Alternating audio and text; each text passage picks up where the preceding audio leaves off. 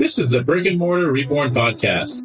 This podcast is designed to help you give a pulse on the fast-changing world of brick and mortar. As the world reopens and operators race to meet the rising expectations and demands of experience-driven post-COVID consumers, it's more important than ever to stay ahead of the curve and understand the trends and technologies that will shape the future. In each episode, I'll interview successful operators, subject matter experts, and leading thought leaders who will share their insights to help you prepare yourself and your organization for what lies ahead. I'm your host, Bobby Mahomet, C E O of Radiant. Now let's get into today's show.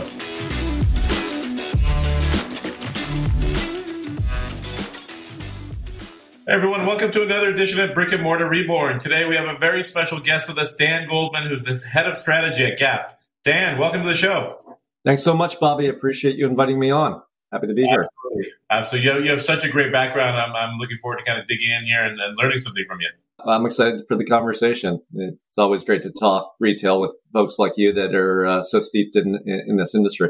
Appreciate it. Appreciate it. Before we get started, tell us a little bit about yourself. What you know? Tell us about your career. How you got to Gap? That would be a great place to start. Yeah, absolutely. I like to say that my passion area is the intersection of consumer psychology and growth strategy, and really how do you help businesses and brands build a stronger emotional connection with their consumer that ultimately leads to long-term sustained growth. And I've done that in a number of different areas. Started off my career actually doing marketing strategy consulting, and then after business school, I worked in brand management at Procter and Gamble. So if you have any questions on shaving or cleaning, I'm your guy. I worked on Mister Clean and Gillette. And then decided to come back to consulting. I spent about a decade between Kurt Salmon and McKinsey working with consumer retail companies, helping them figure out how to grow. A lot of turnaround, a lot of growth, uh, all six shapes and sizes. And then I spent about fifty percent of my time also working with private equity firms that were looking to invest in consumer retail companies and helping them figure out what are, what are their ingredients of growth, what what kind of companies are attractive, and, and diligencing those. And then got recruited from there to go lead global strategy, consumer insights, and new growth platforms at the North Face, which for me as a kid growing up in Boston uh, back in the day, you know, was my favorite brand. I literally remember going in and getting my first North Face jacket and felt like there's few chances in your career to go to such an iconic brand. And and it was actually an interesting point for the brand. It was a, obviously a great legacy brand, but had, over the years turned from that lifestyle brand that we remembered as kids to a great seller of good jackets, but had lost the magic. And spent nearly three years there really helping kind of rediscover its roots and its brand purpose, values, and and igniting, reignited growth there. And then got recruited to come over to Gap Incorporated, which is the parent company of Gap, Banana Republic, Old Navy, and Athleta, to lead the overall strategy function here and drive the corporate strategy. So I, I work across the portfolio and then get the opportunity to partner with each of our four brands, which is a ton of fun. So I know that was a mouthful, but yeah, no, it's it's been a great, great, exciting adventure. Um, and journey. I definitely didn't plan it this way, but it's it's been a ton of fun along the way.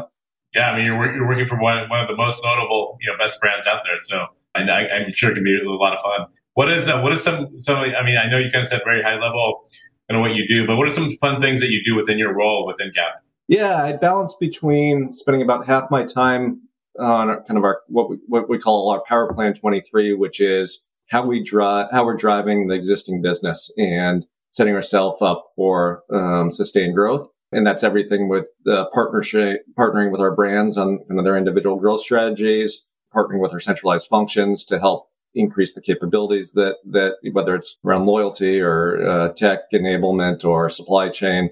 And then, and then the other half of my time is really focused on longer term growth, whether it's partnerships or whether it's new business models, but really thinking more innovatively about where the company can go over the long term. So it's a really nice mix of the here and now and then kind of the the the, the innovation side, which is a ton of fun. That's awesome. That's awesome. So Dan, Dan how, how have things uh, changed over the last few years in COVID? Has there been you know notable changes in, in consumer bu- uh, buying behavior? Not really. I think everything's pretty much stayed the same. No. Uh, yeah, no, I mean, I think... It is unbelievable the amount of disruption that has gone on in the industry over the last few years. And I think a, a decade's worth of disruption in a short amount of time. And I think one of the things that I think we're all getting used to is that disruption's not going away. It's, if anything, it's continuing to increase even post-COVID as a number of retailers battle supply chain and macroeconomic factors, but just the level and pace of innovation from a technology standpoint and consumer engagement standpoint. I think the, if I had to say a couple of the biggest changes, I think clearly, the level of digital adoption over the last few, few years is just unprecedented in terms of the pace of that adoption, whether it's mobile and uh, web penetration rates reaching all-time high, whether it's omni-channel adoption for real. I think we've been talking about omni-channel and BOPIS and curbside and, and and all that for a number of years, but just the level of adoption for consumers and during COVID was really pushed it along to levels that we hadn't seen before. And then obviously things like personalization and personalization at scale and how do you actually deliver better experiences? So I think that some of those were, were some of the big drivers.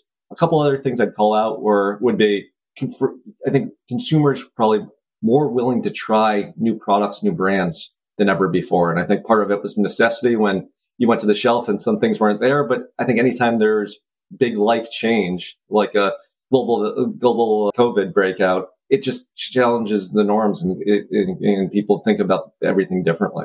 So I think those were those were some of the key changes. I think now that we're coming out of COVID, I think one of the big ones is what I call the and consumer. So it used to be that consumers were looking for, during COVID, they wanted things that were cozy, that were comfortable when you think about apparel. And now they still want those, but now they want the fashion items and the going out items because they're getting back to their normal life. So, um, and you see that continued investment in people's homes and their home environment, all while trying to start going out back to the world. So I do think this duality between the consumer and what they're looking for will continue going forward. No, I agree. I agree. How hard is it keeping, I, I know kind of as, as people are shopping in store, they get to know the brand, they get to know the dynamics of the brand, the experience that they realize, et cetera, et cetera, within a store environment. That relationship is, is probably easier, but over the last few years, it's been a little bit tougher. Also getting people into the locations, when they're in the locations, how do you engage with them, et cetera. What are some of the biggest changes that you've seen, and what are some of the things that you're doing, you know, kind of a Gap or some initiative that you have to be able to create a closer relationship with those customers? Yeah, I mean, I think it's been more challenging to get that physical connection. I do think that coming out of COVID, though, consumers are thirsty to get back in stores, and you do see store sales rebounding and traffic rebounding. Obviously, different regions are slow at different paces, but um, I do think the investment back into that physical experience, elevating kind of how the stores show up, the role that the store associates play in terms of really be, needing to be brand ambassadors versus just sales associates, and the level of service. And, and you know, I think service is many, many retailers still think as a, as a um, cost center, but, you know, really thinking about that as a competitive advantage, especially for more premium brands like our Athleta brand or Banana Republic, where you can really invest and really have great ambassadors. So I, I do think that is, those are big areas. And I think the, the influx of more technology, really a sense of when consumers are going to the stores during COVID and even coming out, they're doing it a little bit more purposefully, and they, they expect if they go in the store, the product to be there. And so having real-time assessments of inventory and and better set, the sense of where things are with, within your ecosystem is becoming more important, and, and consumers expect that. And at the same time, the, the level of personalization that they experience online, they're starting to expect that more and more when they go in the store. And that is not an easy thing to enable, but an important thing going forward to drive that, that connection and build that relationship long-term. Yeah, no, absolutely, absolutely.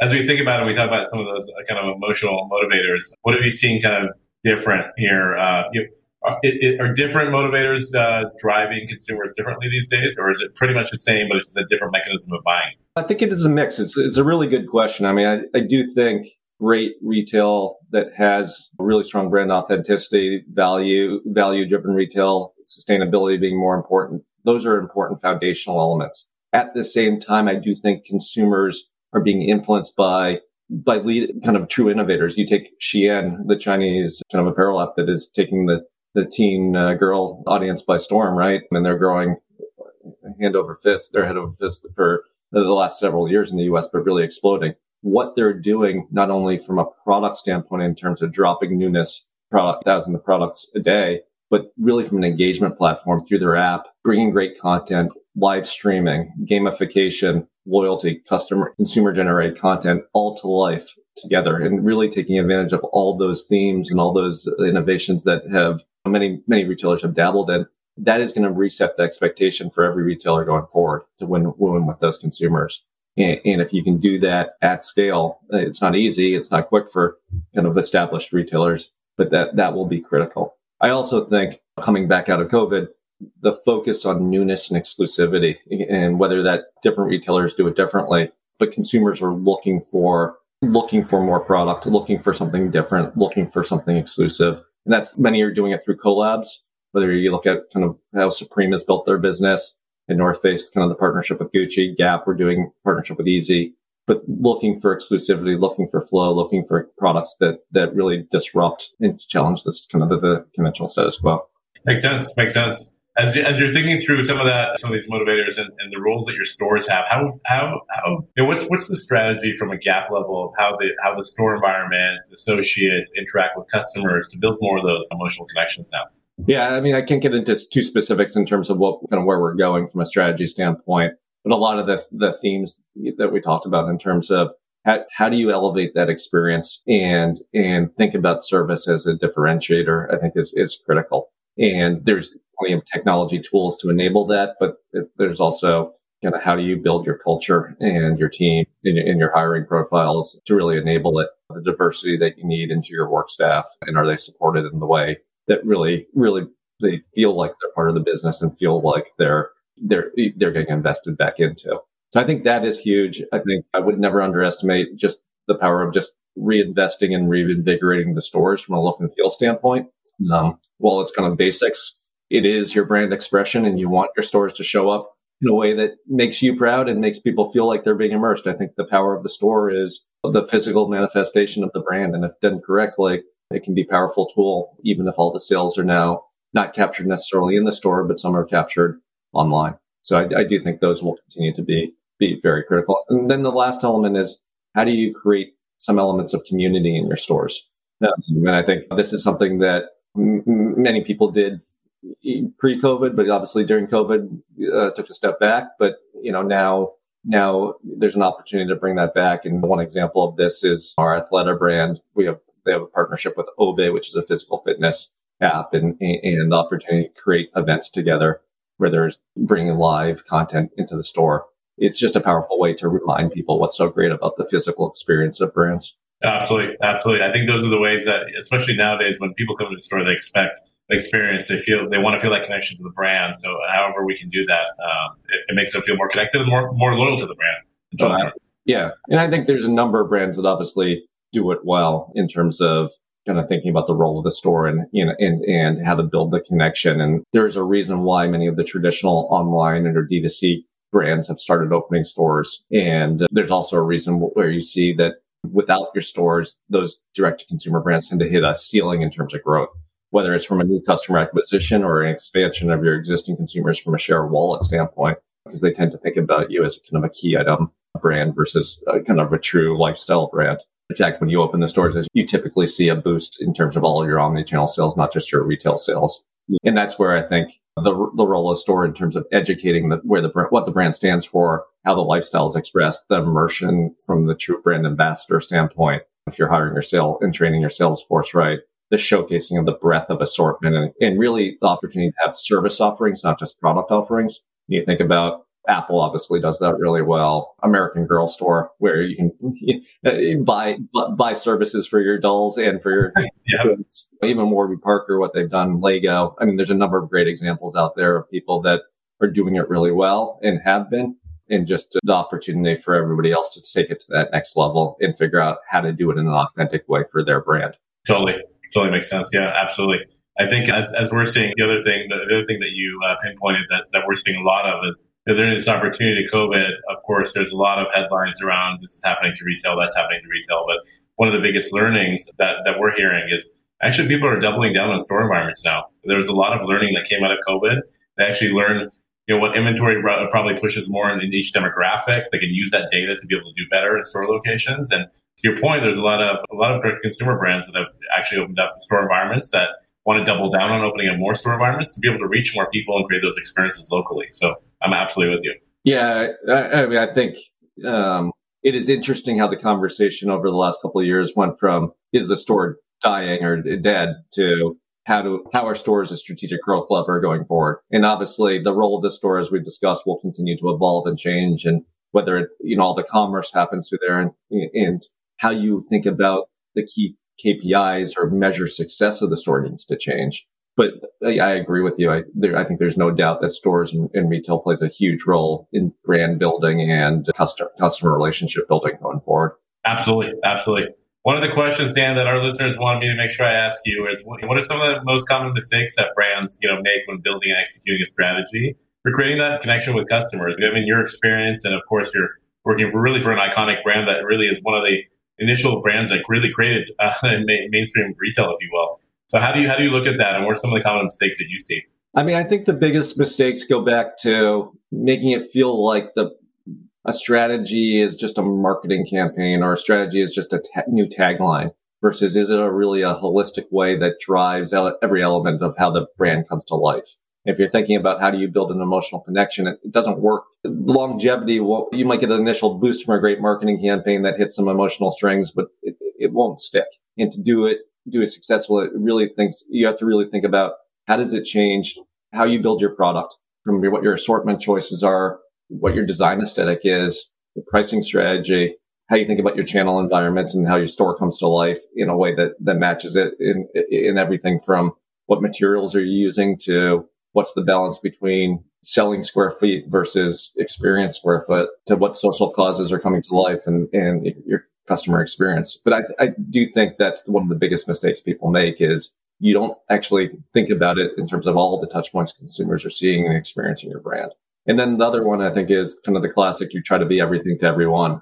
And I think the, the, the challenge is for big brands, you grow through new customer acquisition. And so the natural tendency is, we need a solution that works across multiple different subsegments. But there's a reason why brands, whether it's North Face or Nike, or you think about Nike's seven tiers of distribution and then kind of different different types of product, that there's a reason why you do that. You, you need to segment kind of your strategies and your solutions to different segments so you can be the most meaningful for them. And I think one of the biggest things that's changed over the last couple of decades and is just how many choices consumers have. And essentially it comes down to, there's a thousand different denim jeans out there, but what is the logo and what does it mean for the consumer? And how do you make sure that those, those connections are authentic? And it's tough to do that on a mass level if you, if you can't create those connections on a subsegment level. one hundred percent, one hundred percent. Yeah, we, we were, um, you know, just chatting with, with another kind of large client in retail, and they were saying the, the, how much the connections they create in a store environment is how even people feel when they wear the clothing. And so that, that's, that's so important to make sure you create that connection that, that is right for your brand. It ties into the customers that you're serving, et cetera, and accentuates all the way to how people feel in life. So I think that's super important to, to think about. Yeah, well, if you take that, the actual the advantage of the store, we can feel, touch, try on the product, especially in apparel, or taste the product if you're in food. You think about like how do you, even down to the dressing room and the fitting room, how do you set that up in a way that that actually enhances the brand experience versus just being in a a bland, uh, small box and, and make them feel like by putting on the apparel, they're part of this lifestyle now. Um, that, that every element becomes more and more important. one hundred percent.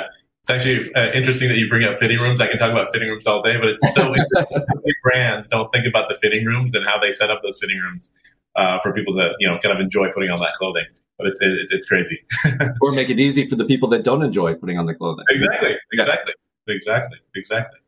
What's your, you have, again, a lot of experience in retail. What's the definition, your definition of a great retail brand in twenty twenty-two? Yeah, I mean, it, it really covers many of the things we've talked about, but I think it, for me, it is, starts starts and ends with brands that win with the heart. You have to draw consumers into that aspirational lifestyle and create a willingness to pay more, because otherwise, um, again, just there's too many choices out there for consumers. I, I do think the criticality that consumers are really looking for, that regular product flow and newness, and it, it, it, like it or not, our, our brains have been trained. What, how, I don't know how many times you check your, your newsfeed on your, your, your phone or your emails, but like the, we have evolved to people that have very short attention spans, and to keep consumers engaged, to keep them emotionally attached, they need that dopamine hit of that newness. And there's lots of different ways to do it. Doesn't mean all of your product has to be new, but at least kind of the new and the energizing. I think the second thing is the level of engagement, really thinking about marketing as engagement versus advertising. And the, I think the big shift in terms of how consumers win consumers has, is, or how brands have win consumers has shifted, and really the battle for relevancy. And that really gets down to middle, middle funnel marketing with great content that really resonates with consumers and, and, and turns, turns the brand into a reason to engage. And then the stores and the web, the mobile environments, they all have to be immersive. A lot of things that we talked about, it's got to feel and represent the brand and that lifestyle. And then I think lastly, the good traditional retail principle of surprise and delight to turn the loyalist into brand ambassadors. And that's still the, the, the best advertising is consumer ambassadors going out and advocating for your brand. So I think those are the good, but you know, the role of the store, I think, plays such a critical anchor in bringing that all to life and allowing consumers to experience it. Absolutely. Absolutely. Curious, Dan, uh, part of your role is that finding, based on kind of the customers that you're targeting with each of these brands, is it finding more opportunities to connect with these customers? Is it, or do you look for buying new brands that tie into that customer that you're rolling into? Like, what's what's the part of what your focus is from a very high level? Yeah, I mean, the, the short answer is a little bit of everything, which is kind of what makes the role fun and strategy, because you are really engaged in terms of focusing on how do you build your existing brands through new customer acquisition, whether that a new product expansion, new channel and market expansion. And at the same time, in kind of in the corporate strategy role, especially at a portfolio company, thinking about the role of the store, role of each brand in the portfolio and what else might fit in the portfolio long term. And so at Gap, we've made some strategic decisions over the last year. We, we kind of sold off two smaller brands that didn't fit in terms of where we wanted to head strategically right now. They were great businesses, but they were much smaller than our core businesses. And luckily both found great homes.